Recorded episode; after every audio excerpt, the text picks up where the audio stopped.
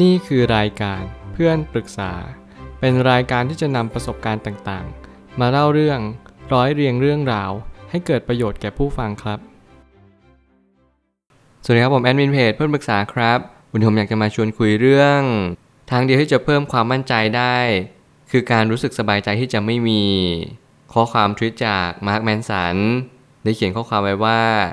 ทางเดียวที่เราจะมีความมั่นใจอย่างแท้จริงได้นั้น คือการที่เราต้องรู้สึกสบายเวลาเราไม่มีมัน จริงๆ แล้วความมั่นใจกับความไม่มั่นใจเนี่ยมันคือความย้อนแย้งซึ่งกันและกันในความหมายนั่นก็คือ ถ้าเราอยากมีความมั่นใจ เราจะต้องรู้สึกว่าเราเนี่ยไม่มีมัน เราก็สามารถสบายใจได้ นั่นจึงเรียกว่าความมั่นใจอย่างแท้จริง เมื่อไหร่ก็ตามที่เราเรียกร้องความมั่นใจ ความพึงพอใจต่างๆ นานาสิ่งเหล่านั้นไม่เรียกว่าความมั่นใจอย่างแท้จริง เมื่อเราเติบใหญ่มากยิ่งขึ้นแน่นอนชีวิตเราจะมีทั้งสองมุมนั่นก็คือ สิ่งที่เราคิดต่อตัวเอง และสิ่งที่เราคิดว่าคนอื่นคิดต่อตัวเราเอง เมื่อสองสิ่งนี้มันพยายาม ย้ำเตือนแล้วก็มาเน้นย้ำว่าชีวิตของเรา จะมีคุณค่าได้อย่างสิ่งใด มีผู้คนมากมายกำลังคุ้นคิด หาคำตอบว่า ฉันต้องการหาคนที่ยอมรับฉันได้ ฉันต้องการหาคนที่เข้าใจสิ่งฉันเป็นได้ แต่ความเป็นจริงหาเป็นเช่นนั้นไม่ เมื่อไหร่ก็ตามที่โลกนั้นเบี่ยง คนคนหนึ่งมาให้เรา ไม่ว่าเขาจะอยู่ในสถานะใด เราจงเรียนรู้เขา และจงเข้าใจสิ่งที่เขาเป็น แล้วถึงแม้ว่าเราจะเข้าใจคนสักแค่ไหน เราก็จะไม่สามารถที่จะเข้าใจคนคนหนึ่งได้อย่างแท้จริง ถ้าเกิดสมมติเราไม่เข้าใจตัวเราเองก่อน มันเหมือนกับว่าถ้าเกิดสมมติเราปราศจากการเข้าใจตัวเอง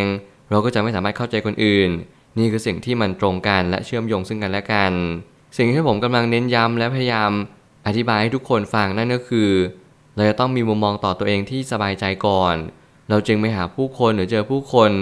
สถานะต่างๆ ไม่ว่าจะเป็นความสัมพันธ์ใหม่ๆ หรือเก่าๆ เมื่อนั้นเราจะมีความสุขมากยิ่งขึ้นเมื่อเราเจอเขา เพราะว่าเราเริ่มรู้สึกแล้วว่าเราจะไม่ไปคาดคั้นความสัมพันธ์ใดให้เข้าใจเรา เพราะาเราเริ่มเข้าใจตัวเอง สิ่งนี้กลับเป็นสิ่งที่เน้นย้ำว่า คนใดที่มีความมั่นใจตัวเองคนนั้นจะต้องอยู่ความไม่สบายใจในตัวเองอย่างสบายใจก่อน เป็นอันดับแรก ผมไม่ตั้งคำถามขึ้นมาว่า ความมั่นใจในตัวเองนั้นมีความจำเป็นต่อสายอาชีพ การหารายได้ และความรู้ในทุกแง่มุม ถ้าเกิดสมมติว่าเราพูดในแง่มุมของการหารายได้หรือการทำงาน ผมก็ต้องยอมรับว่าความมั่นใจในตัวเองหรือ self-confidence เนี่ยมีความสำคัญต่อสิ่งเหล่านี้อย่างยิ่ง เมื่อไหร่ก็ตามที่เราต้องการที่จะไปหาเงินหรือว่าทำงาน เราก็ต้องตั้งคำถามแล้วว่าเราต้องการสิ่งใดในชีวิต สิ่งนี้เราถนัดหรือเปล่า สิ่งนี้เราเชี่ยวชาญต่อสิ่งสิ่งนั้นมากน้อยเพียงใด เมื่อไหร่ก็ตามให้เราสังเกตตัวเองเราจะรับรู้ว่า งานนี้คืองานที่ใช่หรือเปล่า การหาเงินนี้มันเพียงพอต่อชีวิตของเรามากน้อยเพียงใด โดยรู้ชัดเลยตั้งแต่แรก ไม่ต้องรอให้ทิ้งระยะเวลายาวนานจนเกินไป สิ่งใดใช่มันง่ายเหลือเกิน สิ่งใดไม่ใช่มันก็เป็นสิ่งที่มันไม่ใช่อยู่อย่างนั้น เหมือนกันถ้าเกิดสมมติผมเปรียบเทียบกับความสัมพันธ์ไม่ว่าเป็นฉันเพื่อนหรือเป็นแฟน หรือสิ่งใดก็ตาม หรือสถานะใดก็ตามผมก็ยังเชื่อว่า เราก็มักจะมีคำถามมากมายว่าคนคนนี้เป็นคนที่ใช่จริง ๆ หรือเปล่า ผมกล้าพูดแล้วนะว่า การที่เราเจอคนที่ใช่จริงๆ ไม่ใช่เรื่องง่าย แต่การที่เราเจอคนที่ใช่และเรารู้ว่าใช่เนี่ยเป็นสิ่งที่ยากกว่านั้นเยอะ นั่นหมายความว่าบางคนยังไม่รู้เลยด้วยซ้ำว่า เราจะเหมาะกับคนแบบไหนแล้วเราจะอยู่คนแบบไหนได้นาน นี่ความเป็นจริงว่าเราต้องถามตัวเองรู้จักตัวเองอย่างยิ่ง ถ้าเกิดสมมติเราไม่รู้จักตัวเองเลย เราจะไม่เข้าใจตัวเองว่าเราต้องการอะไร และคนแบบไหนที่จะมาสอดรับ หรือมาเข้ากันกับเราได้อย่างลงตัวอย่างสิ่งที่มันควรจะเป็นจริง ๆ หากเราขาดความมั่นใจ ความสูญเสียนี้จะส่งผลไปถึงความพึงพอใจในตนเอง และความขาดคุณค่าสื่อไป ผมเชื่อว่าความมั่นใจตัวเองเนี่ยมันเป็นส่วนต่อขยายของความพึงพอใจในตัวเอง แล้วก็คุณค่าที่เราควรมีในตัวเอง และควรปลูกฝังในตัวเอง ถ้าเกิดสมมติเราไม่มีคุณค่าหรือว่าความพึงพอใจในตัวเองเลย เราจะไม่มีความมั่นใจต่อยอดไป แล้วเมื่อไหร่ก็ตามที่เรามักจะไปตามหาผู้คนมากมายให้เข้าใจเรา และยอมรับในสิ่งที่เราเป็น เรามีเหตุผลมากมาย หรือข้ออ้างมากมาย ที่จะบอกว่า คนนี้ต้องพึงพอใจฉันก่อนสิ คนนี้จะต้องยอมรับฉันก่อนสิ ฉันถึงจะมีความหมายของชีวิตขึ้นมา คุณจะยิ่งไม่มีความหมายเข้าไปใหญ่ ถ้าเกิดสมมติคุณเป็นคนแบบนี้ ขอให้คุณเรียนรู้รับรู้ว่า โลกใบนี้กำลังย้ำเตือนคุณ ให้คุณทำอะไรสักอย่างหนึ่ง ถ้ายิ่งคุณพยายามหาสิ่งที่ไม่แน่นอน มันเป็นสิ่งที่แน่นอนในชีวิต คุณจะไม่มีความสุขเลย เพราะว่าความสุขในณที่คุณอยู่กับตัวคุณเอง คุณรู้สึกว่าคุณไร้ค่า คุณรู้สึกว่าคุณหอยหาอีกคนหนึ่งเพื่อมาเติมเต็มคุณตลอดเวลา สิ่งนี้เป็นสิ่งที่เน้นย้ำว่า เราจะต้องมีความสุขด้วยตัวเราเองก่อน ยิ่งเราโหยหายิ่งเราเรียกร้อง สิ่งนั้นมันก็จะยิ่งเหมือนประมาณว่าเล่นตลกกับเรา เมื่อเราเนี่ยวิ่งเข้าหา คนคนนั้นก็ยิ่งวิ่งออกกลับกันถ้าเกิดสมมติเขาวิ่งเข้าหาเรา เราก็อาจจะยิ่งวิ่งหนีออกจากเขาไป มันเหมือนเป็นการที่เราเนี่ยเน้นย้ำตัวเองว่า เราต้องรู้จักตัวเองก่อน เข้าใจตัวเองและยอมรับตัวเองเป็นอันดับแรก ถึงแม้ว่าเราจะไม่ได้เข้าใจตัวเอง100%แต่อย่างน้อยที่สุดเราจะมีพลังงานพลังงานหนึ่งที่เราส่งต่อไปยังอีกบุคคลหนึ่งได้ว่า เขานั้นเป็นคนอย่างไรต่อตัวเขาเอง มันเหมือนเราไม่จำเป็นต้องอิงอาศัยจากสิ่งที่เขาเป็นหรือเราเป็นแล้ว เราจะเริ่มพึ่งพาตัวเองอย่างแท้จริง เราจะเริ่มเรียนรู้ทุก ๆ อย่างที่เรามาเจอกัน เราแค่มาแชร์กัน เราไม่จำเป็นต้องพึ่งพาอาศัยซึ่งกันและกันจนมากเกินพอดี จนขาดการที่เราพึ่งพาตัวเองไป ซึ่งในความเป็นจริงแล้วความพึงพอใจในตนเอง เป็นจุดเริ่มต้นของความมั่นใจเสียมากกว่า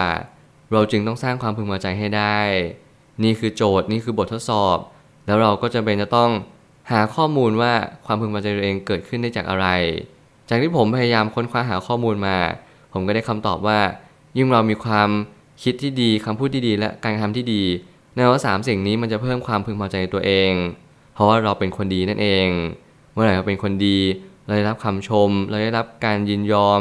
ยอมรับหรือยินดี สิ่งเหล่านี้เป็นสิ่งที่เราเต็มไปด้วย ผู้คนที่เขาเข้าใจเราและยอมรับเราจริง ๆ และในสังคมที่ดีด้วยเช่นกัน หากว่าเราเป็นคนดี หากว่าเราทำสิ่งที่ดี และเรายังไม่รับการยอมรับอยู่ ผมอยากให้ลองสังเกตตัวเองแล้วก็พยายามหาแง่มุมว่า สิ่งที่เราทำในทุกวันนี้เนี่ยเรากำลังทำถูกวิธีหรือว่าถูกกลุ่ม ถูกคนหรือเปล่า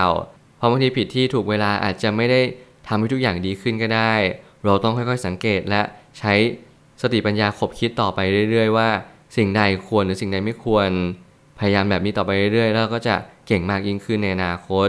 จุดยืนของชีวิตมาย้ำเตือนว่า เราต้องมีชีวิตไปเพื่อสิ่งใดกันแน่ ถ้าเรามีชีวิตไปเพื่อสิ่งที่มีค่ามากกว่าเรา เราจะรู้สึกดีมากยิ่งขึ้น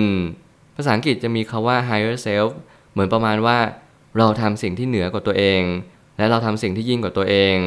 เมื่อไหร่ก็ตามที่เราสามารถที่จะทำตัวเองอย่างสิ่งที่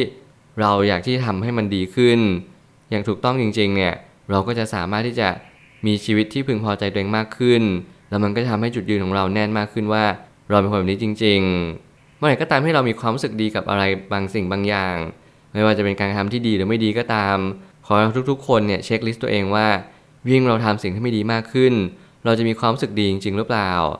หรือลองกลับกันให้เรา checklist ในสิ่งที่เราทำความดีไปเรื่อยๆ เรามานั่งดูจิตใจตัวเองสิว่า เรามีความสุขทุกครั้งที่เราทำความดีหรือเปล่า ยิ่งเราทำความดีเรายิ่งมีความสุขมากขึ้น ลองสังเกตแบบนี้เรียนรู้แบบนี้วันหนึ่งเราก็จะเข้าใจสิ่งที่มันควรจะเป็นจริงๆ ว่าสิ่งเหล่านี้เป็นสิ่งที่เป็นค่าตั้งต้นค่าเดิมทำไมเราถึงมีความรู้สึกสบายใจ และทำไมเราถึงมีความรู้สึกมีความสุขที่มันไม่เคยเกิดขึ้นมาก่อนเลย ไม่ว่ายังไงก็ตามผมเชื่อว่าการทำความดี อย่างน้อยที่สุดเนี่ยเราทำไปแบบไม่พะวงแน่นอน เพราะเราทำดีที่สุดแล้วในณจุดจุดนั้น แต่ถ้าเกิดสมมุติเราทำไม่ดีเนี่ย มันก็กลายเป็นว่า เรามีความรู้สึกไม่พึงพอใจในตัวเองแล้วรู้สึกว่าเฮ้ยสิ่งที่เราทำแบบนี้มันผิดพลาดนะ มันอาจจะไปกระทบคนอื่น รวมถึงมันอาจจะส่งผลลัพธ์ต่อตัวเองก็ได้เช่นกัน สิ่งเหล่านี้เป็นสิ่งที่เราต้องเรียนรู้ต่อไปเรื่อยๆ ไม่มีวันสิ้นสุด แล้วค่อยๆดูว่าเราชอบแบบไหน แล้วมันเป็นเพราะอะไร สุดท้ายนี้ การที่เรากล้ายอมรับว่าเราไม่มีอะไรเลยในชีวิต มันทำให้เรารู้ว่าเราควรมีสิ่งใดในชีวิต การเริ่มต้นที่ดี คือการยอมรับสิ่งที่ขาดก่อนเสมอ เมื่อเรายอมรับสิ่งที่เราขาด เราก็จะเริ่มเรียนรู้แล้วว่าโอเค เราไม่มีสิ่งนี้ เราจะเริ่มมองหาสิ่งที่มีก่อน พอเราใช้สิ่งที่มีให้ครบถ้วน และหลังนั้นเราค่อยมองย้อนกลับมาว่าไอ้สิ่งที่เราขาดเนี่ยมันยังจำเป็นต่อชีวิตเราหรือเปล่า ถ้ามันยังจำเป็นเราเพิ่มมันได้ไหมสิ่งนี้ผมพยายามอธิบายเพื่อให้เห็นภาพกว้างว่า จริงๆแล้วเราทุกๆ คนเนี่ยที่เป็นมนุษย์เกิดมา อาจจะมีทรัพยากรที่มีเนี่ยแตกต่างกันไป ลดหลั่นกันไปตามแต่ละบุคคล ผมก็ยังเชื่อว่าทุกคนมีทรัพยากรที่เพียงพอต่อการใช้ชีวิตแล้ว เพียงแต่บางคนเนี่ยเขายังไม่เข้าใจว่า เอ๊ะถ้าเกิดสมมติมันมีสิ่งนี้เขาน่าจะสมบูรณ์มากกว่านี้ แต่เขาหารู้ไหมว่าการใช้ทรัพยากรให้สูงที่สุดเนี่ยย่อมเป็นไปได้ในทุกๆ คน ถ้าเกิดสมมติเราฝึกที่จะดึงประสิทธิภาพของทรัพยากรในแต่ละบุคคลได้จริงเนี่ย เราจะสามารถที่จะยืนหยัดต่อสู้ท่ามกลางปัญหาต่างๆนานาได้อย่างยาวนานเลย เราอาจจะไม่ได้สูญเสียเวลาไปกับการตามหาสิ่งที่เราขาดอีกต่อไป เพราะว่าการที่เราใช้สิ่งที่เรามีอยู่แล้วเนี่ย มันก็เกิดประโยชน์ได้เหมือนกัน แถมมันก็ยังเพียงพอที่ทำให้ชีวิตเนี่ย เรามีสิ่งที่ควรจะมีมากยิ่งขึ้น สิ่งเหล่านี้เป็นสิ่งที่ผมอยากจะแชร์ แล้วผมอยากจะเน้นย้ำว่า ขอให้ทุกๆ คนเนี่ยเรียนรู้สิ่งที่เรามีไว้ก่อน อย่าเพิ่งตามหาสิ่งที่เราขาด เพราะว่าสิ่งที่เรามีเป็นสิ่งที่เรามีอยู่แล้ว เราไม่จำเป็นต้องไปตามหาที่ไหน ถ้าเกิดเรายิ่งตามหาสิ่งที่ขาด และเราเพิกเฉยสิ่งที่มี